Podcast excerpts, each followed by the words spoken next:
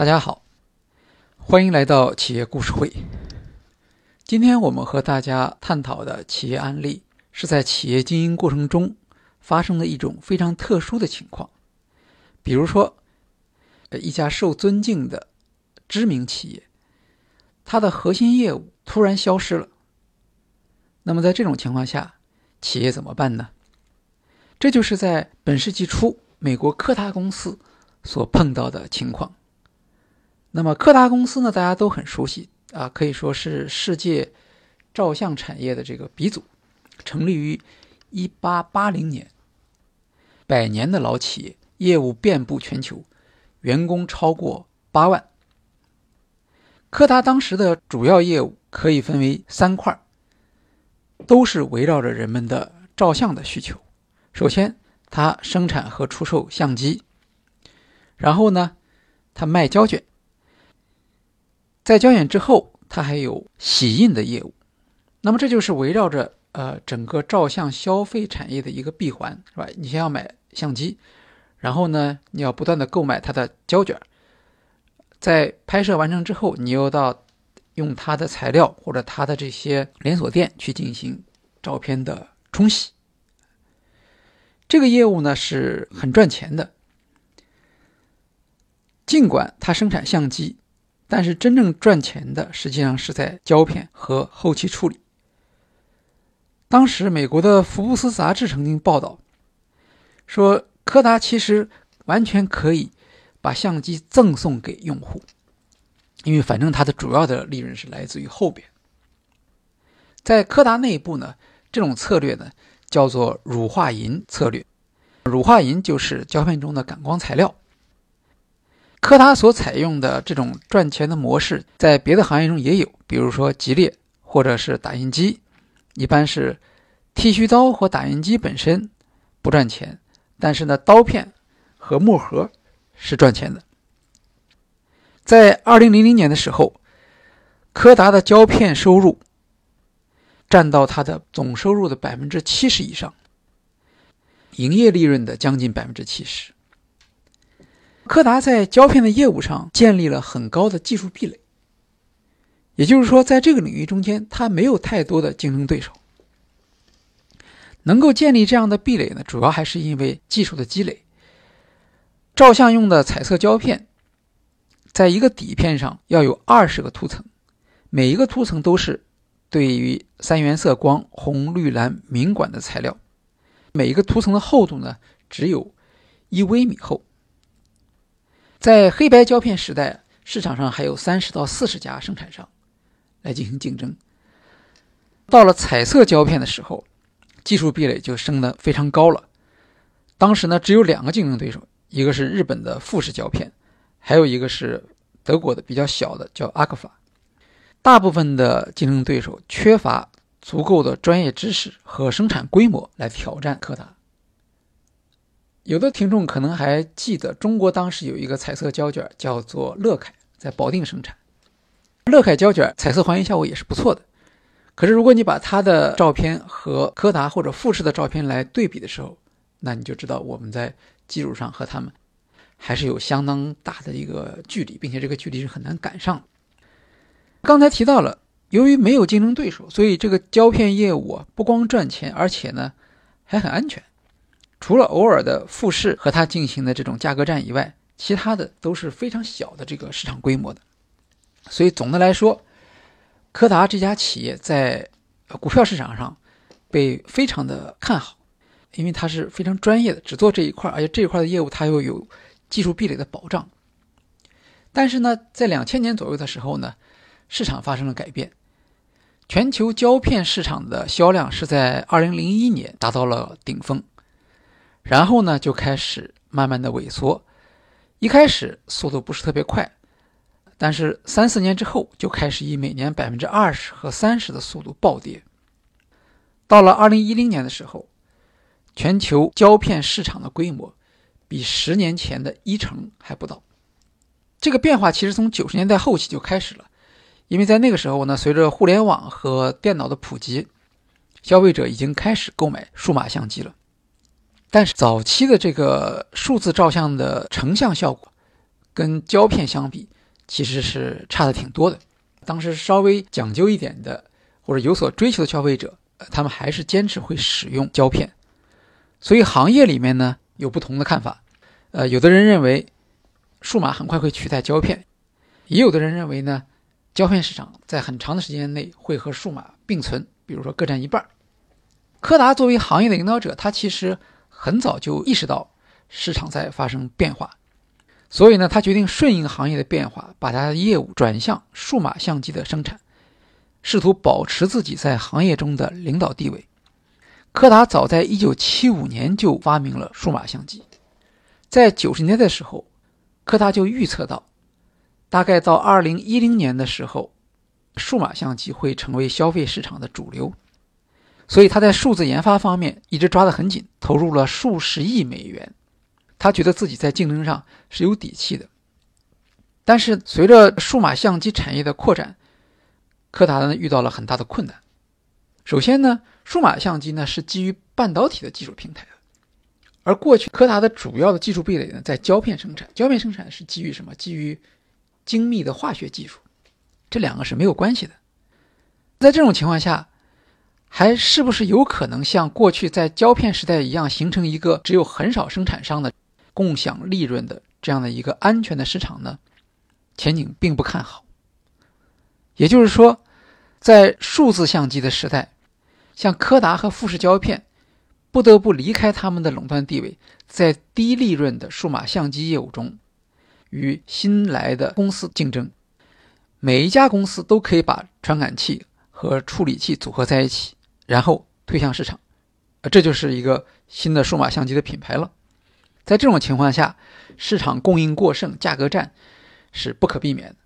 所以，柯达和富士都受到了很大的冲击。冲击达到什么程度呢？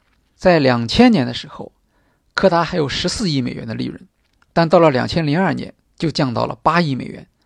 那从此以后就再也没有恢复，每况愈下。二零一二年，柯达申请破产。到这个时候呢，它的胶片销售只剩下三千四百万美元的收入，而数码相机部门的亏损达到了三点五亿美元。在长期的亏损之下，柯达是无法坚持的。为什么柯达会发生这么大的亏损呢？其实一开始柯达的数字成像业务收入是比较高的，甚至能够在一定程度上弥补胶片销售的下降，呃，所以在市场上当时觉得柯达还是有机会的。而且柯达的数码相机的市场份额也不低，在二零零五年的时候，柯达占有美国百分之二十一的市场份额，在全球排名第三。虽然它不是第一，但是它仍然是一个有力的竞争对手。可是实际上呢，主要的问题是柯达的数码相机是不赚钱的。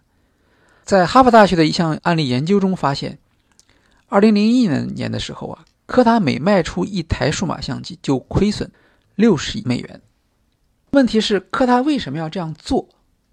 当一个行业发生变化的时候，比如说出现了一个新的产品、一项新的技术，过去的行业的领导者。他的市场地位受到威胁，采用价格战的方法是很自然的选择，因为柯达有品牌的支撑，有雄厚的资金。那他觉得呢？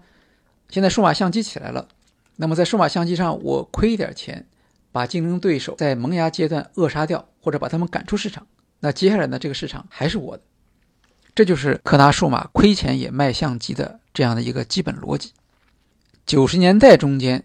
柯达已经预计到数字照相会成为市场主导，所以呢，他们花了很多的钱用于数字成像的研发，并且成果也不少。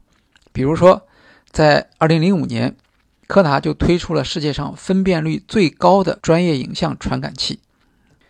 到了2007年的时候呢，他又发布了一项能够使数码相机感光度提高四倍的传感器。这说明柯达在数码相机上的技术。投入和积累，在市场上都是领先的，这也是柯达坚持亏损也要做数码相机的底气。曾经有很多人批评说，柯达管理层因为想保护前景不佳的这种胶片业务，而损坏了在数字化业务里面的投入。这种批评呢，应该说不是很公平。在二十世纪九十年代中期，柯达就成立了一个单独的部门，负责数字化产品的开发和研制，不受胶片部门的影响，使得这个新的部门能够在数码相机的市场中间获取领先的市场份额。也就是说，柯达并不是没有意识到胶片是一项注定要失败的业务，而且他也早早的就投入巨资来攻占新的市场。只不过，柯达管理层没有充分认识到数字成像的兴起对于照片打印的未来产生的可怕的后果。在九十年代后期，柯达匆忙的在合作伙伴商店安装了一万个数码照片打印厅。柯达为什么会做出这样的决策呢？其实也可以理解，它的核心业务有三个：第一个业务是相机，第二个业务是胶片，第三个业务是冲洗。那么胶片业务已经不行了。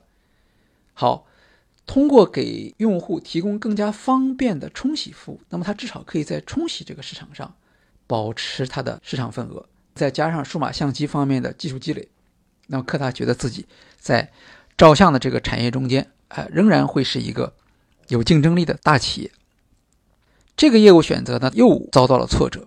为什么呢？因为像惠普啊、佳能啊和索尼，他们的思路和柯达这样的照相企业其实是不一样。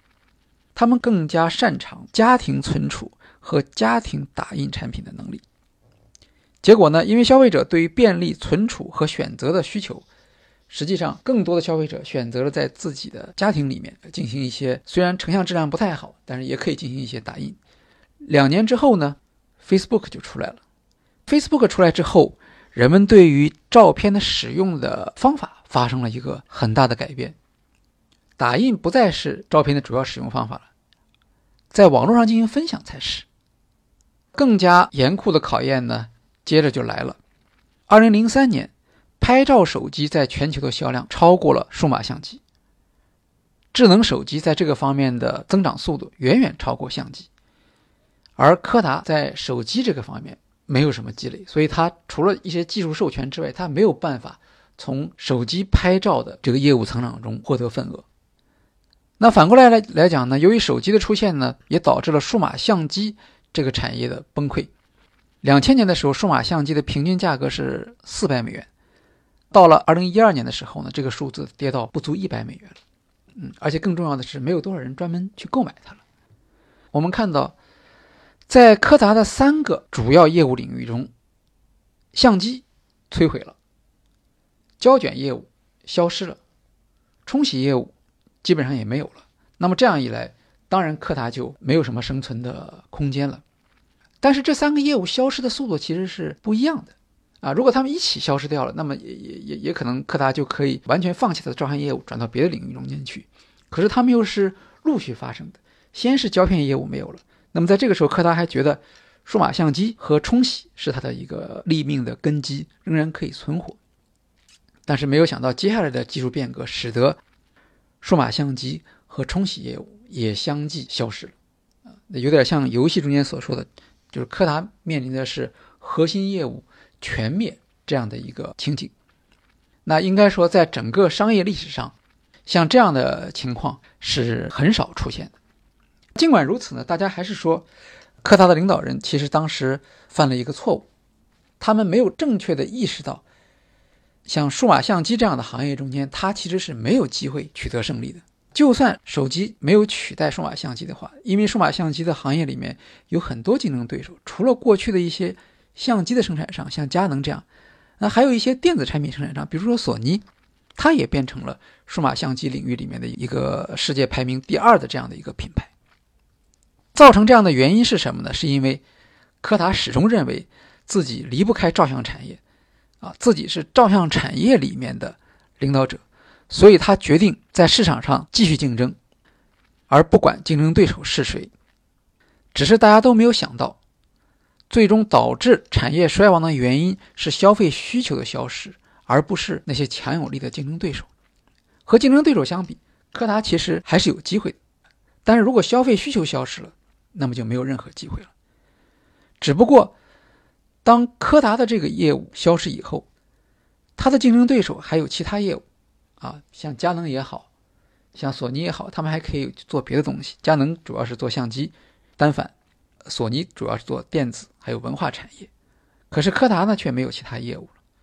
柯达在这个过程中间出售了大量的宝贵的资产，包括大有希望的医疗照相业务，只剩下一点点就是商业影像处理业务。